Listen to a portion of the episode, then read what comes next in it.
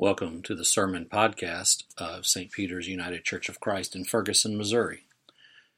This week we are stepping outside of our norm and comfort zone as Pastor Patrick and Pastor Josh preach in a back and forth dialogue format, exploring part of the creation account, the sixth day of creation when God created humanity, and how we humans have fallen into a cycle of ownership rather than stewardship due to a misinformed understanding of what it means to have dominion over what God has created.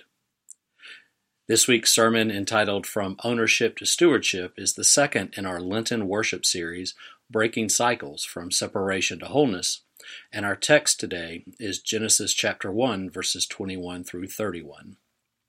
To learn more about St. Peter's, you may find us on the web at www stpeterschurch.org or on Facebook by searching St. Peter's UCC Ferguson. Now we will hear the word from Scripture today. It comes from Genesis 1, verses 24 through 31. And if you'd like to follow along, it's pages 1 and 2 in the Old Testament. And God said, let the earth bring forth living creatures of every kind, cattle and creeping things, and wild animals of the earth of every kind. And it was so. God made the wild animals of the earth of every kind, and the cattle of every kind, and everything that creeps upon the ground of every kind. And God saw that it was good. Then God said, Let us make humankind in our image according to our likeness, and let them have dominion over the fish of the sea, and over the birds of the air, and over the cattle, and over all the wild animals of the earth, and over every creeping thing that creeps upon the earth. So God created humankind in his image. In the image of God he created them. Male and female he created them. God blessed them, and God said to them, be fruitful and multiply, and fill the earth and subdue it, and have dominion over the fish of the sea, and over the birds of the air, and over every living thing that moves upon the earth. God said, See, I have given you every plant yielding seed that is upon the face of all the earth, and every tree with seed in its fruit. You shall have them for food. And to every beast of the earth, and to every bird of the air, and to everything that creeps on the earth, everything that has the breath of life. I have given every green plant for food. And it was so. God saw everything that he had made, and indeed it was very good. And there was evening, and there was morning, the sixth day. The word of our Lord. From the very beginning, and I mean literally, literally from the beginning, minus five days, God realized that God cannot do any of this alone. And God decided God needed some help. So on that sixth day, God woke up and decided more had to be done, that creation had yet to reach its full potential. So early in that morning on the sixth day, first came Every animal and creature that would roam the land, cattle and creeping things, lions and tigers and bears, oh my. And God saw that it was good. But that was not all. That was not the end of the day. There had to be something more. Something to oversee, something to care for, something literally to shepherd creation to the fullness of its potential calling together the heavenly council, God said, look, we need a surrogate. Something to care for, to care of the things, and to manage this thing on a day-to-day basis while I am off doing other things. And a voice from the back of the room said, what's a surrogate? And God said, let us make Adam. Adam. Humankind and they shall be made in our image according to our likeness. And so that's what God did. God created a partner to care for, to live among, and to live with the rest of creation. And it worked, at least for a while. For a while, human beings cared for creation. Human beings were the caretakers of all that God had made until, until one day someone somewhere said, I have found a loophole. And a voice from the back of the room said, what's a loophole? Now, on the first creation account, of the first creation account, scholar Walter Brueggemann states this. He says, the primary theme of the text, meaning Genesis 1, is that God and God's creation are bound together in a distinctive and deliberate way that God and God's creation are bound together by the powerful, gracious movement of God towards creation. Now what that means is that the relationship between God and all that God has made, all that God has made, is so deeply intertwined, is so intimate, that ideally, ideally one should not be able to tell where God stops and creation starts. That every part of what God has made is of equal worth and value and should be cared for as such. But apparently somehow, some way, someone found a loophole. Or if not a loophole, a very poor understanding of what God intended from the beginning. You see, we have in the book of Genesis two accounts, two accounts of God creating the heavens and the earth. We have this account, Genesis 1, the priestly account.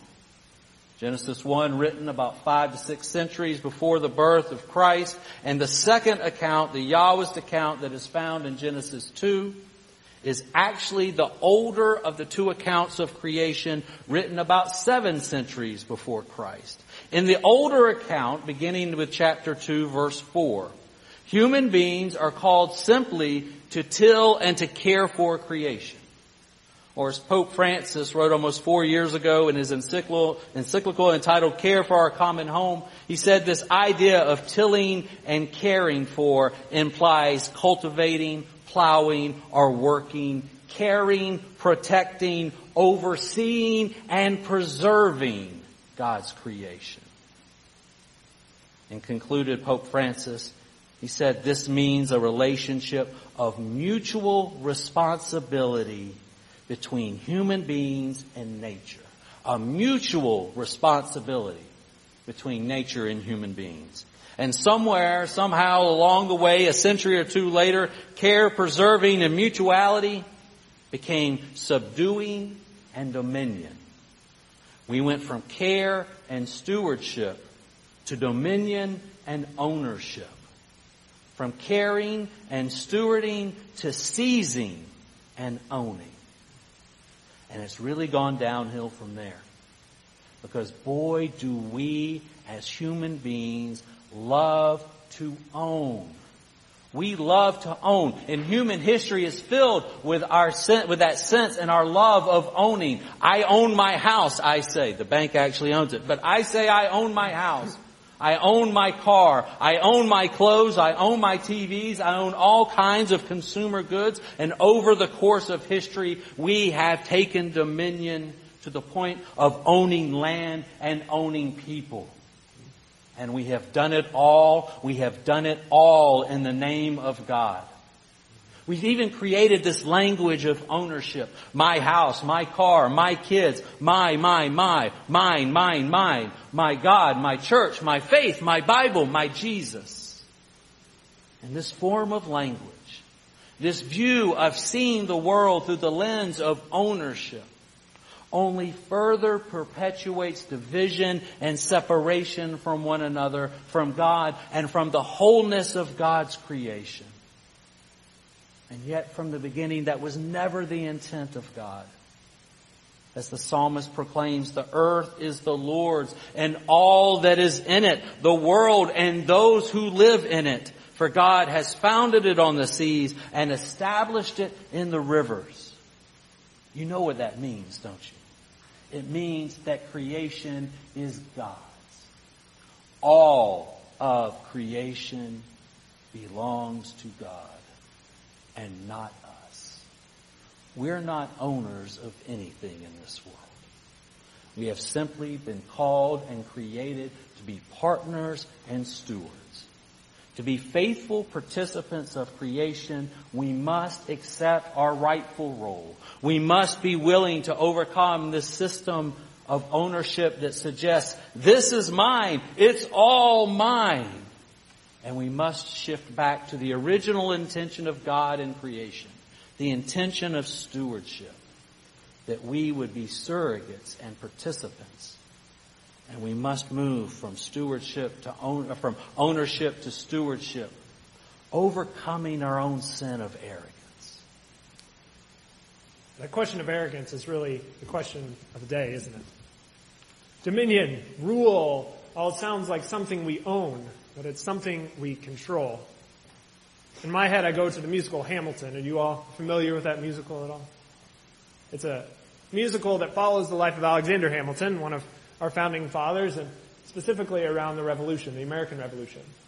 And in this musical, there's this character, King George, and boy is he satirical.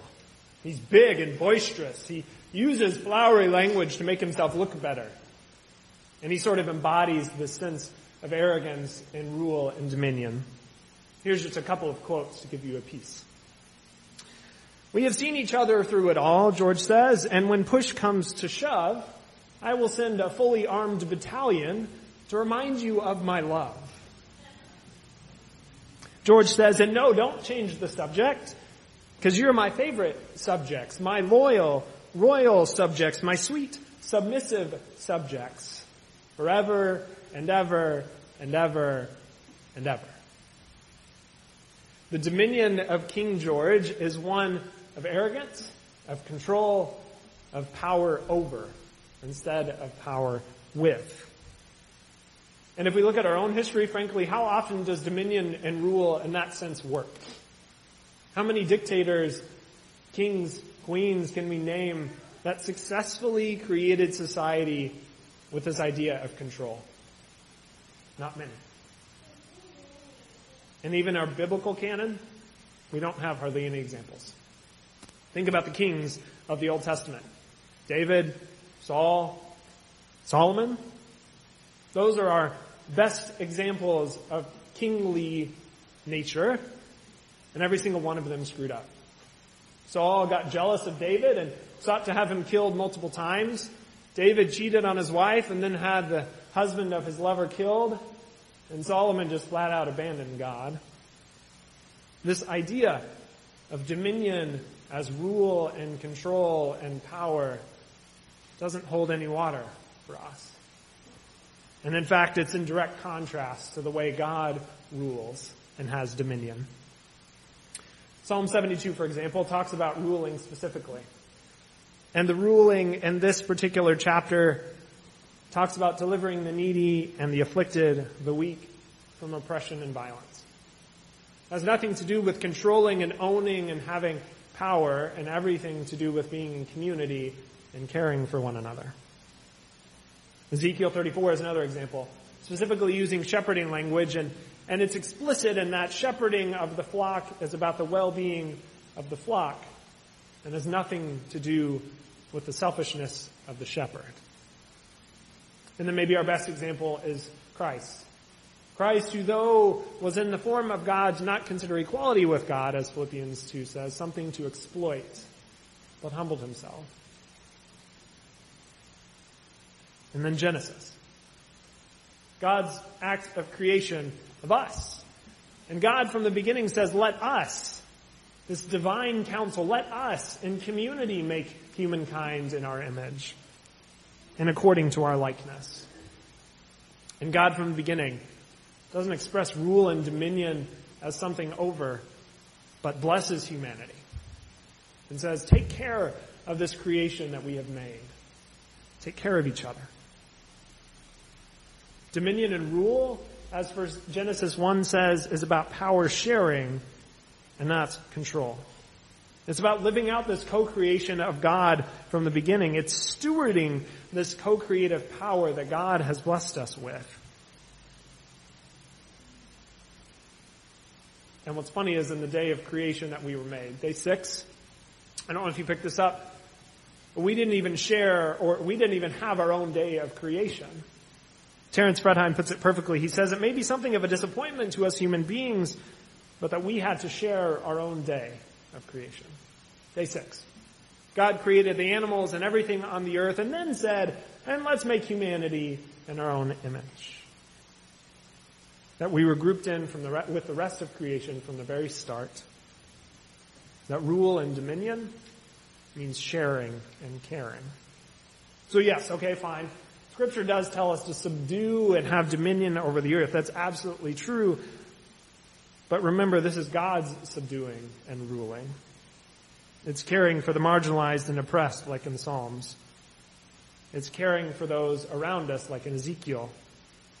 It's sharing of power and not lording it over. It's a servant, a co-power mentality. It's a, we're all created in God's image and all of it, every single piece of creation is very good. That dominion and subduing is about being good stewards of the order and of the goodness that God has created. The story of God's creation account, specifically this story of God's creation account, is a movement from the chaos that once existed in the void and darkness toward that sense of order. In the midst of nothing, God spoke these words, let there be, and there was, and it was good. This priestly story is about order. Clear boundaries and definitions. Day one, and it was good. Day two, and it was good. Day three, and it was good. Day four, day five, day six, day six, it was very good. Day seven, the day of Sabbath rest. Out of chaos came order. This is the preference, the desire, the hope, the will of God. And yet humanity ever since has taken that order and consistently turned it upside down. We claim to own because owning insinuates power. If I own my home, then I possess more power than the person who rents. If I own my car, I theoretically possess more power than the person who must take public transportation to home from work and back. If I own more land, I presumably have more wealth. And if I have more wealth, then I presumably have more power. And if I have power and if I possess wealth, then I can use that power to my advantage by spending hundreds of thousands of dollars, if not millions of dollars, to buy my child's way into college. And not only can I, but I feel entitled to feel entitled to do it. And when I feel entitled, I feel superior. I have superiority over you and over others. And rather than seeing dominion as God intended, rather than seeing dominion to again, to quote Brueggemann, securing the well-being of every other creature and bringing the promise of each to full fruition, I see dominion as having ownership and power over you. And if I am superior, and if I own, and if I have power over you, then that must make you inferior. And if I see you as inferior, I can do with you as I wish. For I feel I have supremacy. And you are disposable to me. If you're disposable to me, then I can walk into your place of worship because of my perceived entitlement of place and ownership and because of my perceived superiority, superiority and supremacy of religion over yours and I can shoot and kill you as you pray, even as you welcome me, extending me hospitality as you worship. Now that, my friends, as you know, pushes back against the order of God's creation.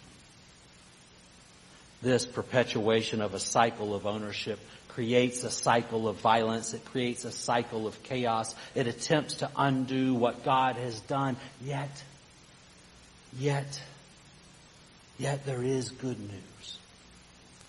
Because just as chaos did not have the final word on those days of creation, chaos does not have the final word over us. Because God continually chooses to create.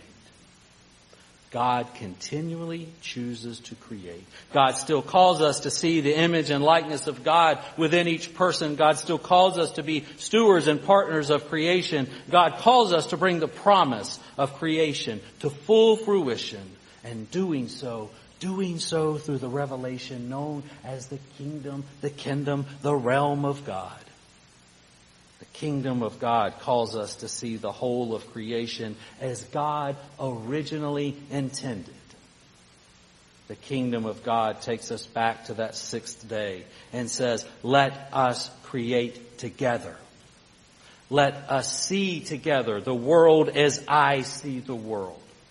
Let us together see creation, the earth, the sky, the plants, the animals of the sea and of the land, and of one another as well. Let us see it all together. Let us together see it all as co-partners.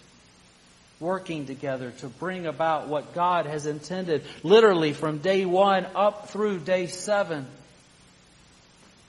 And we're to break that cycle that has left us separated from God and from one another, embracing a wholeness originally intended at creation.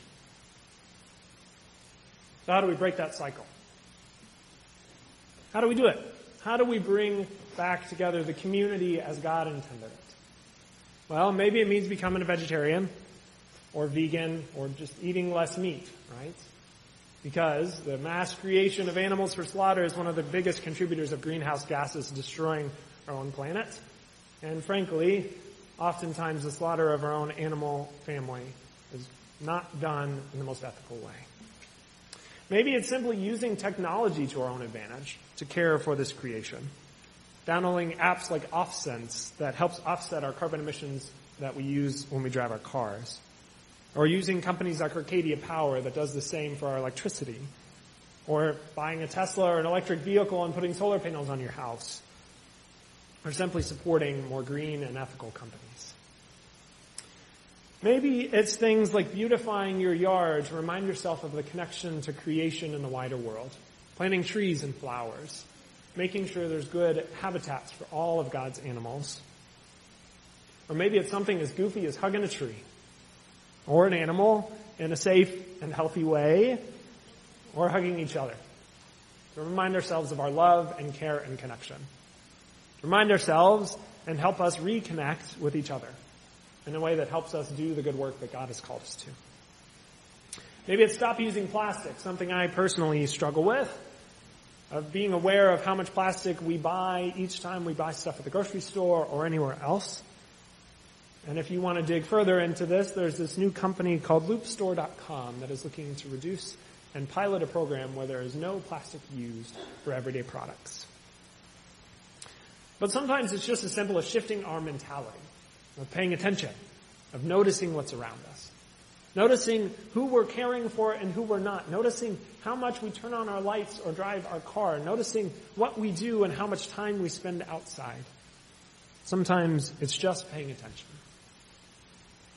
Because the beauty and the grace and all of it is that church, we have this unique ability as humanity. We have this unique ability to totally alter the earth. And we have this unique need where we are totally dependent on the earth. The grace of it is that from the beginning, from our creation, God said to us, you are to be co-creators with me. You are to share the rule and dominion that we have together. The beauty and the grace of it is that this big, mighty, powerful God, this God who is beyond even our wildest dreams, is a God who wants us to be in relationship with God and with each other and with all of creation. The grace of it is that we are loved and created in God's image and we are co-creators and even co-conspirators together to create the kingdom, the kingdom, the dominion of God here on earth. That God doesn't lord any of this over us God is no King George, that God is loving and caring and sharing everything with us. That God invites us. God creates space for us. God calls us beloved and calls us royalty. Kings and queens to share in the dominion that God has created. And all of creation, every single bit, is called very good. That our community extends beyond just humanity, extends beyond just God and the rest of us here in church, that it goes even into all of creation. That's the grace in it all. Now we don't do any of this alone.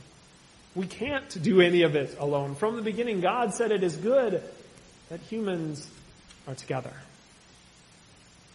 So church, hear that we do this in community. We do this love, this inviting, this caring and sharing, this listening and advocating. We do all of it together. And the glorious and holy community that God has made. And so hear that this work is not done alone. That we are to share the power, to share the love, and to share all that God has given us. For that is the call, the dominion, the rule of God. Amen.